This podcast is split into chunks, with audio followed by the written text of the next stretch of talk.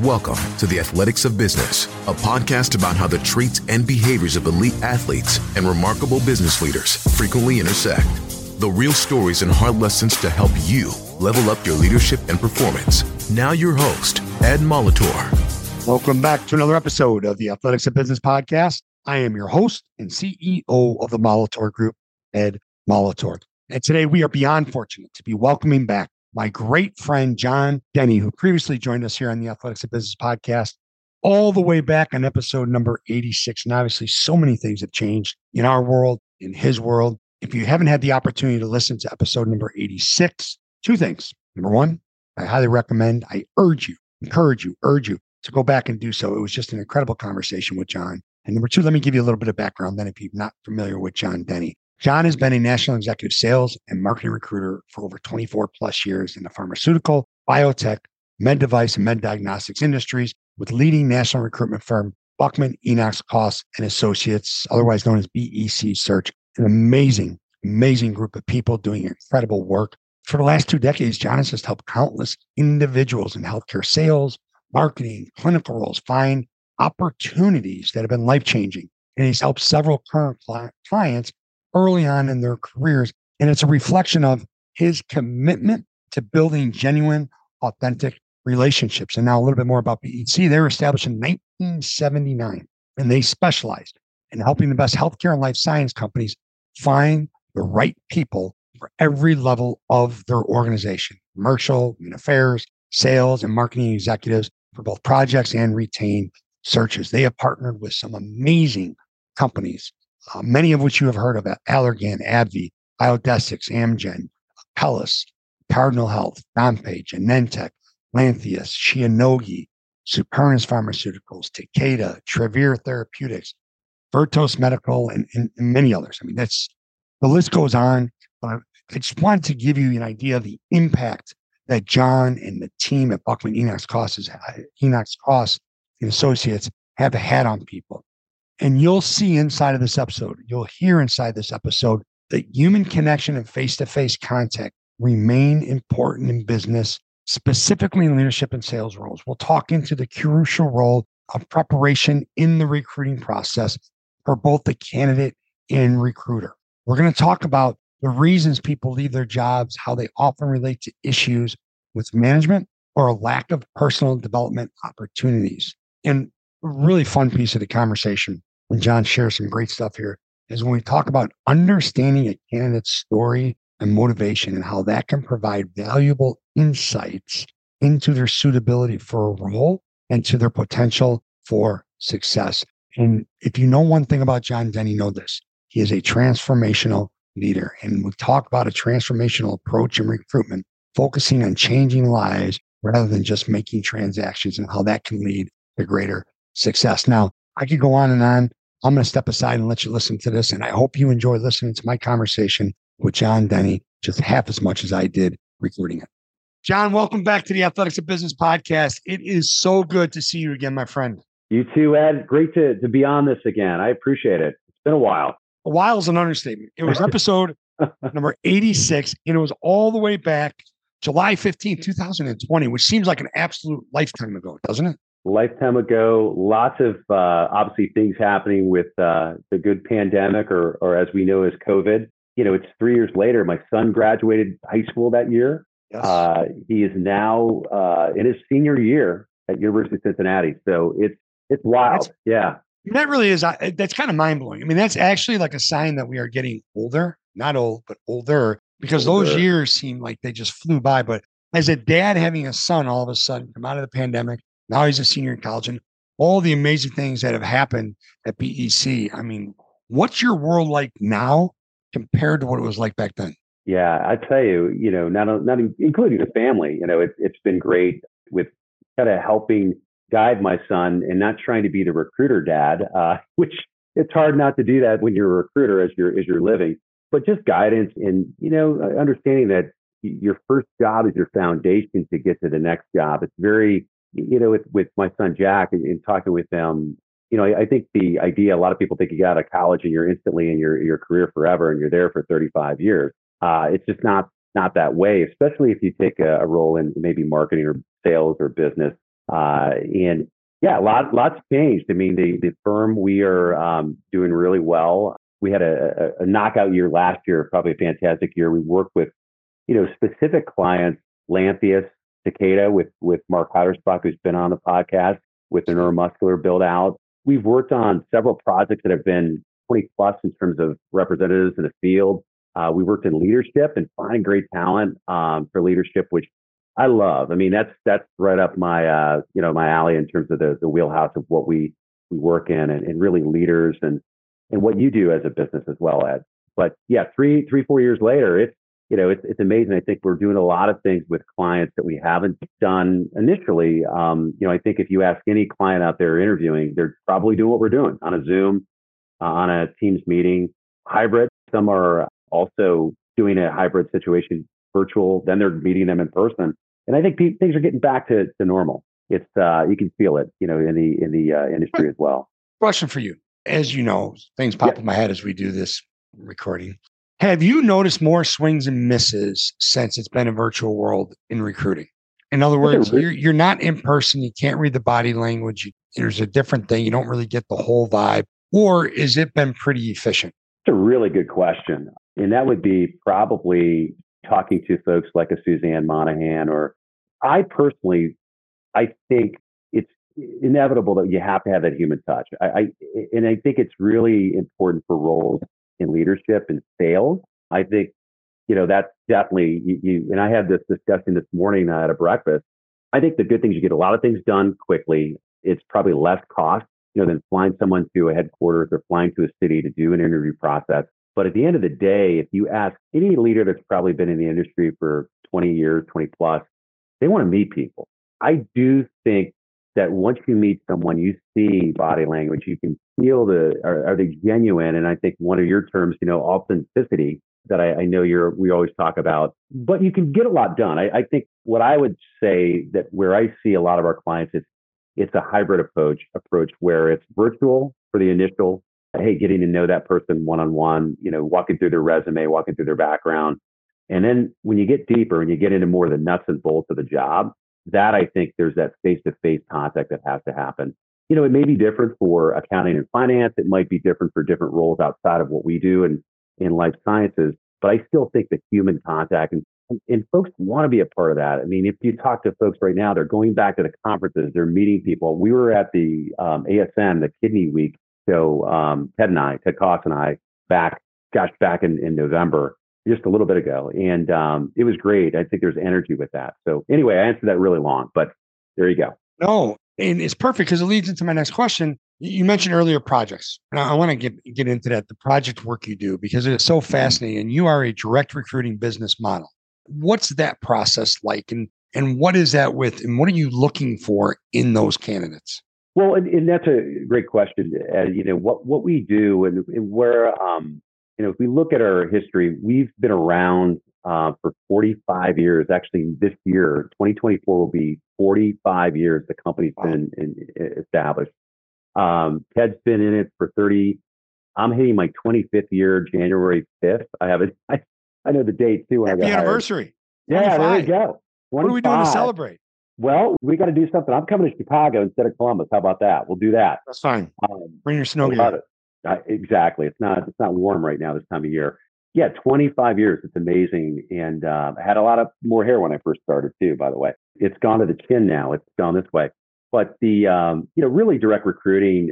We started a model of contingency recruitment, which we still will do but it's headhunting. It's the old school knuckle to knuckle, what I would say headhunting, finding people for jobs rather than jobs for people. And when you say that, it sounds kind of cold and callous, but we really look for the right fit. So if a client says, Hey, I need this leader with five years of leadership in the hospital um, that's dealt with anti-infectives, and I'm also looking for someone that might have previous experience, you know, in business to business sales.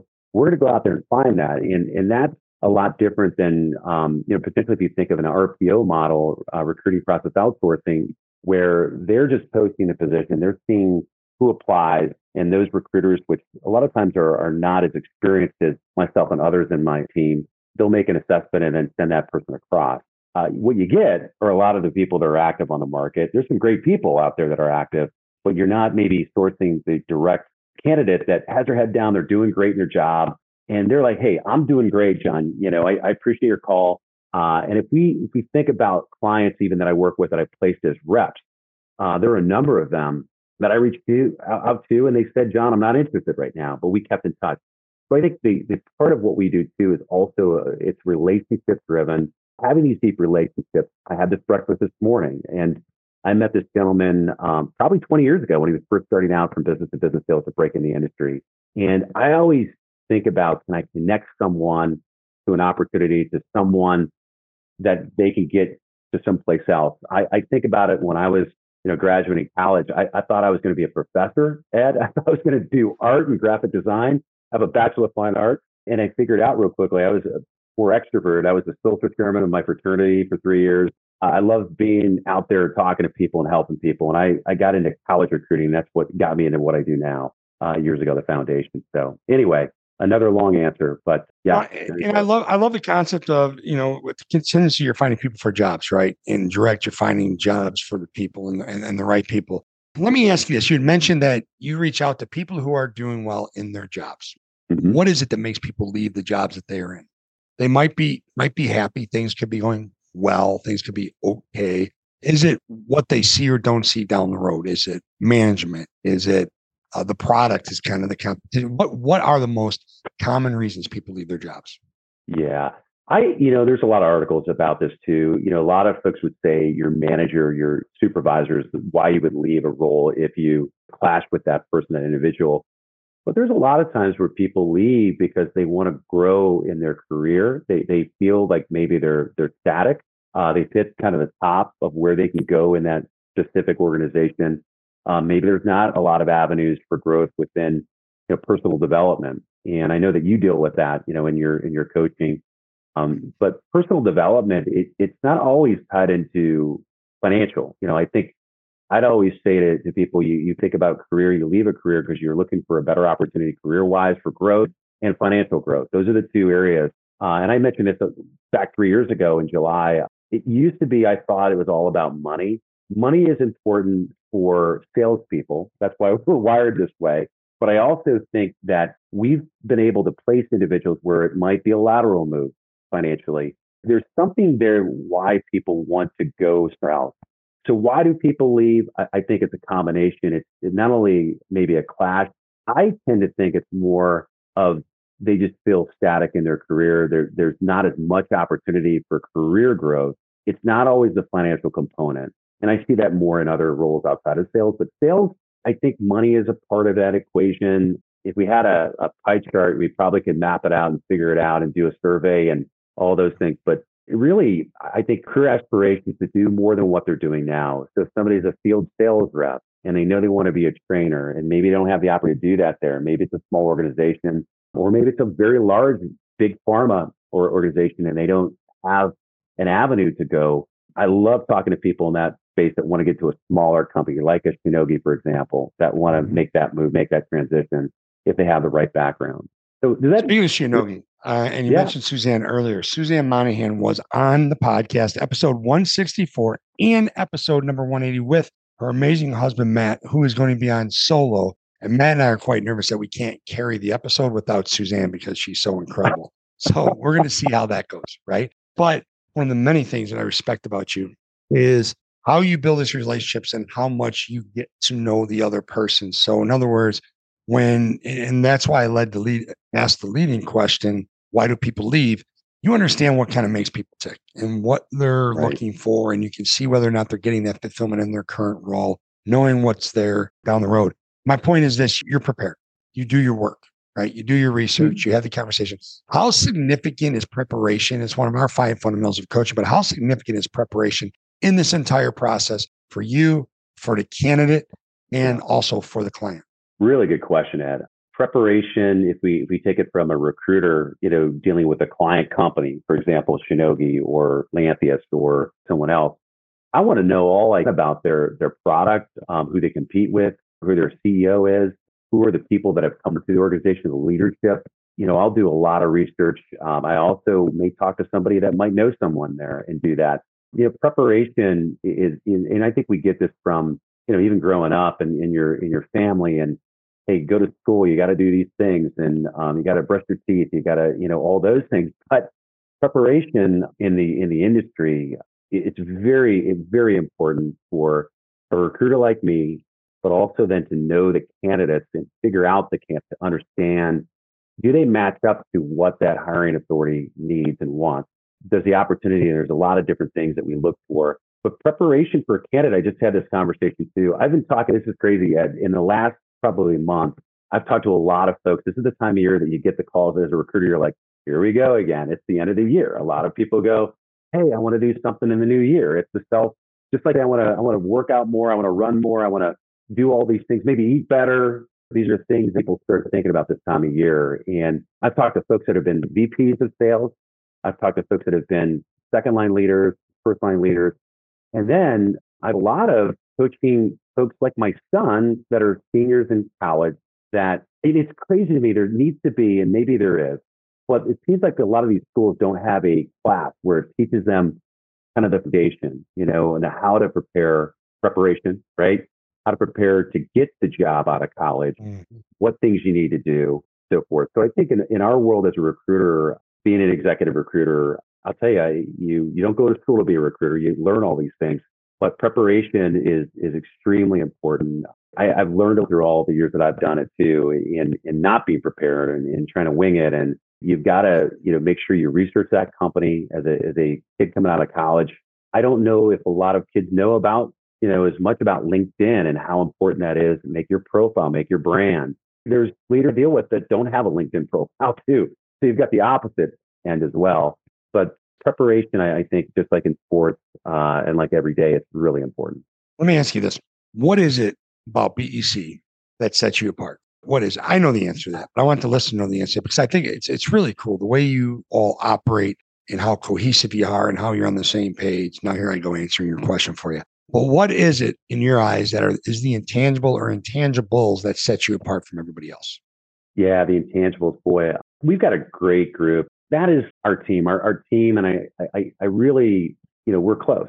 We've been in the trenches. We've done a lot of work together. We've worked on many projects these are folks that you have trust in, you can count on. They come through. I think the work ethic and drive, uh, and I think I mentioned this before. I don't know if it's a if it's an Ohio thing or what, but I, I think that we um, a lot of us that grew up where you, you grew up, you know, working hard, no shortcuts in life, coming through for your your clients. That's what we end up doing. But we have a lot of experience. I mean, we have Ted Coss 30 years, myself coming up on 25, Kirsten Siegel does a lot in the biotech industry, you know, 20 years. And then all the way down, we have, you know, Brooke just hit her four year mark.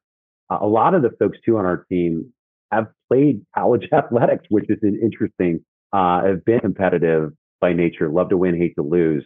So I think some of those intangibles, the character, integrity, common values, I think work ethic that we're, we're going to get it done. If we've got to be here on Saturday at 10 o'clock at night, for a deadline, we, we come through for our clients. And I, I think that sets the part. Uh, the other thing that uh, we talked touched on a little bit uh, before is direct recruiting. We really know our craft, know how to approach a client, uh, finding out their needs, you know, what they're looking for, identifying talent and accessing that talent, you know, getting a hold of that talent and then reeling them over and then helping that transition. And, and I think also have an empathy for everyone, have an empathy for the client, have an empathy for the candidate, knowing that, you know, there's a lot of things that go into this when you take a job. There's an emotional roller coaster. That's one of the, the parts of recruiting that we deal with as recruiters. But I mean, candidates deal with that. It's a pretty big deal when you change jobs. There's all of that. And that we talked about that. You know, you shared a story in the last in the last episode about the awards banquet and a former client of yours came up and said, Jon, you, you need to understand you changed my life. And that's yeah. when it went from a transactional business to you to a transformational business, right? Right. And how have you seen over the 25 years, how have you seen the impact the transformational mindset and transformational approach has had on your success as well as the success at, at BEC? Oh, it's big. I, I think um, there are a number of uh, examples out there. Um, you know, Suzanne is somebody, Suzanne Monahan, somebody that I met through a friend I went to college with that worked for Suzanne. That's how we first got introduced. Uh, I think about Amanda Morgan, who's the VP of commercial for Lantheus. I helped Amanda back in the day in Chicago. Actually, placed her with Baxter Healthcare, uh, which became Baxalta, which became other companies. These are that you get to really know, you know, well. You get to know about their family, their situation, their aspirations, what's important to them, and, and not only in life but you know, career. What makes a great team from what they give you, and um, so it, it does become more of a, I guess, a mission that we're we're helping others. That the transformative part is that yeah, when I was young, I think you're thinking I go into recruiting, you can make you know decent money on what you do. But we really, I mean, I think if you ask folks around here, we really love helping out clients that you know we'll have clients for a lifetime. You know, and some clients that we work with that have, we've worked with for 15, 20, you know, 25 years. Well, and that's where I, you know where I was going with that is to me, when you are a transformational leader, transformational in your aspect recruiter, it's more sustainable and there's more mm-hmm. substance and there's more character involved. And the loyalty factor is huge. As individuals' careers evolve and they go from sales to a frontline leader in the biotech space to a second line leader to that loyalty is going to stay there. They're going to remember what you did for them along the way. And I have to believe that that's helped the business grow tenfold and not just not just in bottom line but in the reward like the emotional reward the satisfaction of knowing the impact that you're having on not just their lives the lives of the people that they're leading absolutely it, yeah it's neat and sometimes you know you forget these things when you like most people do this time of year you reflect on your career and your and your life and and what do you want new year you know we always are thinking oh, you know the old the old year and the new year but making that impact, I, I think, and part of it is growing up. I, I thought I was going to be an educator. Uh, my mother and grandmother, who had a lot of influence on me, were. And I, I think what's neat about this career that I, I, I, guess now is a career after 25 years, right? You really making that impact on people and knowing that there's some common values and associating yourself with great people and surrounding yourself with great people. That's what it's about. It's so neat to see where folks have grown in their career that I started, you know, out like today having that lunch or breakfast, excuse me, with uh, a leader. And I mean, just to see his growth, um, knowing him as a B2B candidate looking to break in the industry 20 years ago, it's good stuff. And, uh, and, I, and I guess, you know, it, it's something where if you really love what you do, you'll be successful at it, right? This is a football thing, but it's what effort plus commitment equals success that may be a thing that I remember just getting beating my head in football days, but effort and commitment, you know. You told some great football stories in our first podcast uh, episode. yeah. The yeah. change of positions and, and all of that. One thing I remember when I was in recruiting space years ago, and I was in it for a while, but I still remember the sense of responsibility that I felt towards both the client and the candidate, right? Like there's that sense of responsibility. And then having the ability to align those two and realize you're being you're being authentic to both that's a little bit of magic that you have to do and i don't mean magic in a bad word i mean magic in a special way. Like that's something that's very very significant. How is it that you do that? Wow. These are deep questions ed. I know um, i know they are. That's what happens on a tuesday morning well i'll tell you when you get in recruiting like us i think the thing when you start out as a young you know recruiter in the industry you know that your client paid meaning the client company that has the opening pays you a fee to find a great candidate. Candidates don't pay us, you know, money to help them. Back in the old days, I think there were firms set up where the candidate paid money and they said, "Hey, we'll pay you 100%," all that. But we really are, are client driven. But I'll tell you what, it's so important as a recruiter that you've got to put yourself in that candidate's shoes. How would you want to be treated?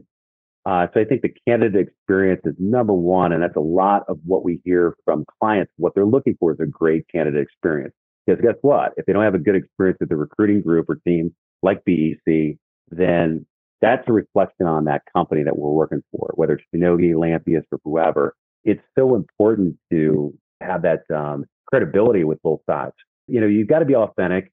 I just always think of myself, putting myself in the candidate's shoes. How would I want to be treated? Also thinking about the hiring manager. You know, what's important to them, and working working together. You know, being really that agent in the middle uh, to make sure if this if this candidate is has been truthful all the way through the process and has told me everything and, and their excitement about the opportunity, I'm going to help them, give them some tips and pointers here and there.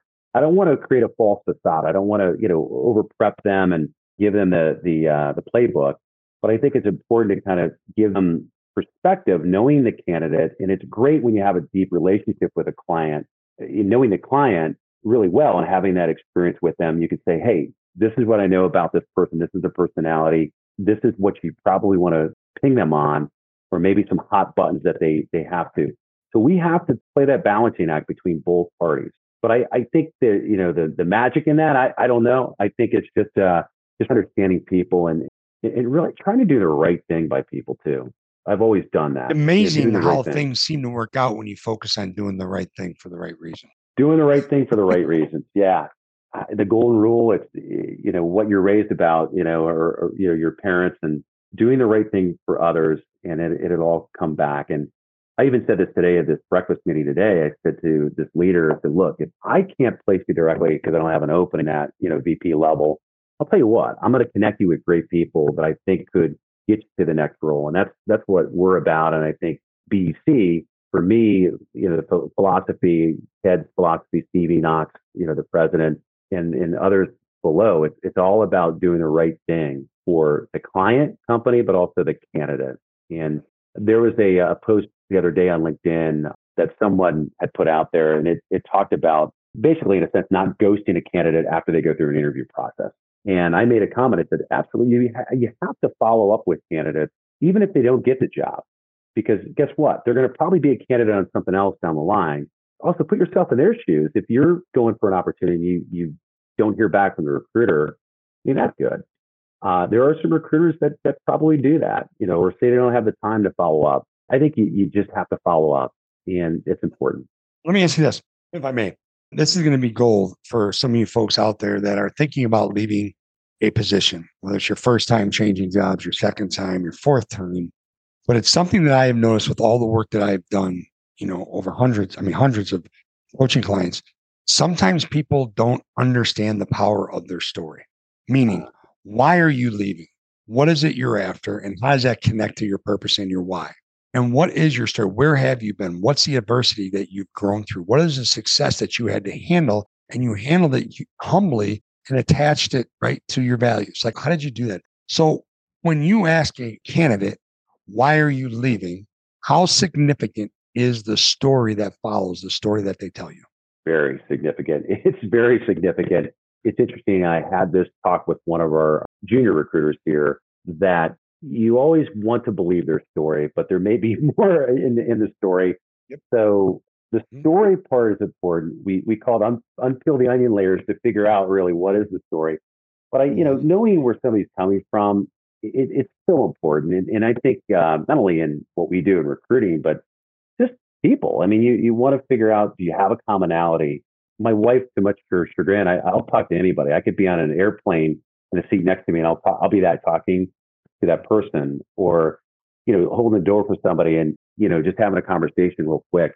I love to know about people and I want to figure out their story and what makes them tick. Did they have commonality to me? You know, did they grow up in a, an environment where they played a sport? If that's part where we can make that connection, if it's, you know, eh, maybe they're in the band, but there's something there that we can draw up on. And, but in, in recruitment, it's really important because then I have to present that candidate story to get their foot in the door, to open the door for the client.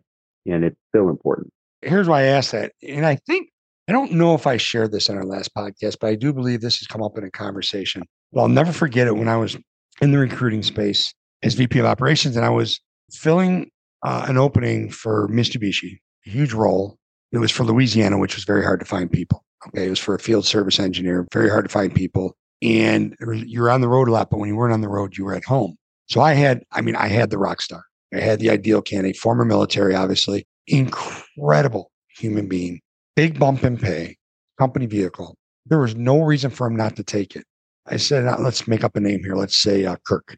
Okay. I said, Kirk, I don't understand. I said, everything, like most of the boxes check. And obviously, there's one box that's not checking. Is there something that I'm missing? He goes, Ed, well, there's more to the story. He goes, when I grew up, my father was a traveling salesman and he worked from home. And every time I walked into his office at home, he would kick me out and never have time for me. He goes, so I've always loathed the concept of having a home office and turning into my father. Wow. And he goes, I love him dearly, but there is that one piece of my life that I just can't shake. I can't take a job where I'm going to be on the road for a week and then back in a home office for, for three weeks at a time because I can't do that because there's no guarantee I won't be better at parenting than my father. I still get goosebumps when I tell that story. Wow. To me, yeah. that's you know that's what leads me to say, and I, that's why I think it's so significant to really know. And when I say story, I don't mean fiction, right? Like I'm talking about what is the real situation. Yeah. So I think it's fascinating because everybody truly does have a story that there's an emotional attachment to, and I think it's really cool. But what about on the other side, like in terms of when your clients tell you these are the type of positions that are open, but these are type of candidates that we are looking for? What are the commonalities? What are the intangibles? What are the values? What type of teammates are you looking for? Things of that nature. Well, a lot of a lot of our projects lately have been leadership, and then you know first line leadership to uh, first line rep out in the field. And again, it's sales. A lot of these have been in sales roles. We work in market access. We work in medical affairs, MSL placement too. But you know, recently, if I think of some of the examples there, you know, a lot of the commonality is having the track record of success number one, have they been a performer where they've been? Have they, you know, had a rookie of the year? Have they been a President's Club winner? You know, have they gone on the trips? And then also sometimes it comes down to experience, exposure. If it's a high level role in sales, do they, you know, do they have the, the KOL understanding? You know, for example, Lantheus prostate cancer, have they called on urologists, uro, urology oncology? Do they have nuclear medicine experience? So some of that's really important. But commonality across the board, I think, is the track record of success, the experience. Always, it, it helps. I think in life sciences, understanding those customers that they already have that what we used to call Rolodex head, which you can't even say that anymore. I think it's uh, and your iPhone, right, in your your contact yeah. list. You know that does open the. I like the Rolodex better though, right? You see Rolodex just rolls off your your tongue, you yeah, know, and it's you remember the card. Yeah, yeah, visual, right? It's funny. There are people who still have a Rolodex. I know they're out there. Total side note, and we'll get right back into this. Last night at uh, our sixth grade girls basketball practice, I told one of our girls whose shot was flat, her release was flat, follow through. And I told her, I said, hey, just shoot. I go, follow through like you're shooting out of a phone booth. She looked at me with like I had 10 holes in my head. I said, don't What's tell a phone booth? You don't know what a phone booth is. She goes, no. I go, you know, Superman. She goes, who's Superman? I go, oh, good Lord. Yeah. So it's changing. Like, but anyways, we're in trouble. But, yeah. I bet she knows back, Taylor to, back to the Rolodex and back to the, to the to the commonalities though. But they have a network, right? They've spent time Mhm. connecting with people and, and valuing those people. What are some of the other commonalities? Yeah, I, I think the network, the the value, you know, the, then it comes down to the, the you know the things that you you really touch upon, um, the values. Do they have the same values? Are they are they looking, you know, um, not looking, but you know that cultural value of that company, um, the mission, you know, patient centric, and that's important too in, in in sales in our world. A lot of these companies want someone that can understand put themselves in and be an advocate for a patient, you know, the patient advocacy and understanding that disease state that you're really helping people. So I think that's a, um, whether it's prostate cancer, whether it's a neuromuscular rare disease like Mark Heidersbach's group, uh, that's a commonality. Does that make sense? It makes absolute sense. As we start to wrap up the podcast episode, which I can't believe time has, you know, flown by like this. I had the dubious honor and privilege of moderating an incredible panel discussion at the Leadership Summit um, in Columbus with Ted and yourself and Suzanne Monahan and Mark and someone we failed to me- mention yet, Jason Bay. You know, Yeah, Jason, one, of our, one of our good friends, a former client or client of ours. Jason was on episode 39 and 76, unbelievable episodes. But what a day that was. And as we sat there, I sort of just, I would ask the question and take a step back. And what was really cool was to see people's eyes light up as they were watching the other person and they're, eh, you know, they're sharing stories. And there, and all of a sudden it dawned on me, this is greatness in the room. Like these Yeah. are leaders that make a significant impact on a great number of people and enjoy doing it. And I've talked to all three of them and Ted and you as well at various times when it hasn't been pretty. It's been ugly and it's been a grind and you've been in the trenches, but that that purpose never goes away. That that passion, that that flame never never burns out. What is it about the work that you guys do that attracts leaders like Suzanne and Matt and Jason and Amanda Morgan and, and, so many others? Wow. That's a, you know, that's a, one of those questions you kind of have to, to really think and reflect on. I, you know, I, I think the way that these folks, you know, and, and you, you get a feel of each of them as leaders and you you work with them and you go, oh my gosh, I want to put these great people together. You know, I think if we can do a you know a summit meeting like this, have them share it, which will help others. I mean, that was part of what we wanted to do with this. I, I think you and, and, thank you for coming in and really moderating it and being the MC and, and getting that uh, that to go because it was great to have you. And I think getting these folks together, you just see the energy, you see the passion in what they do. They they love what they do. They love being a leader.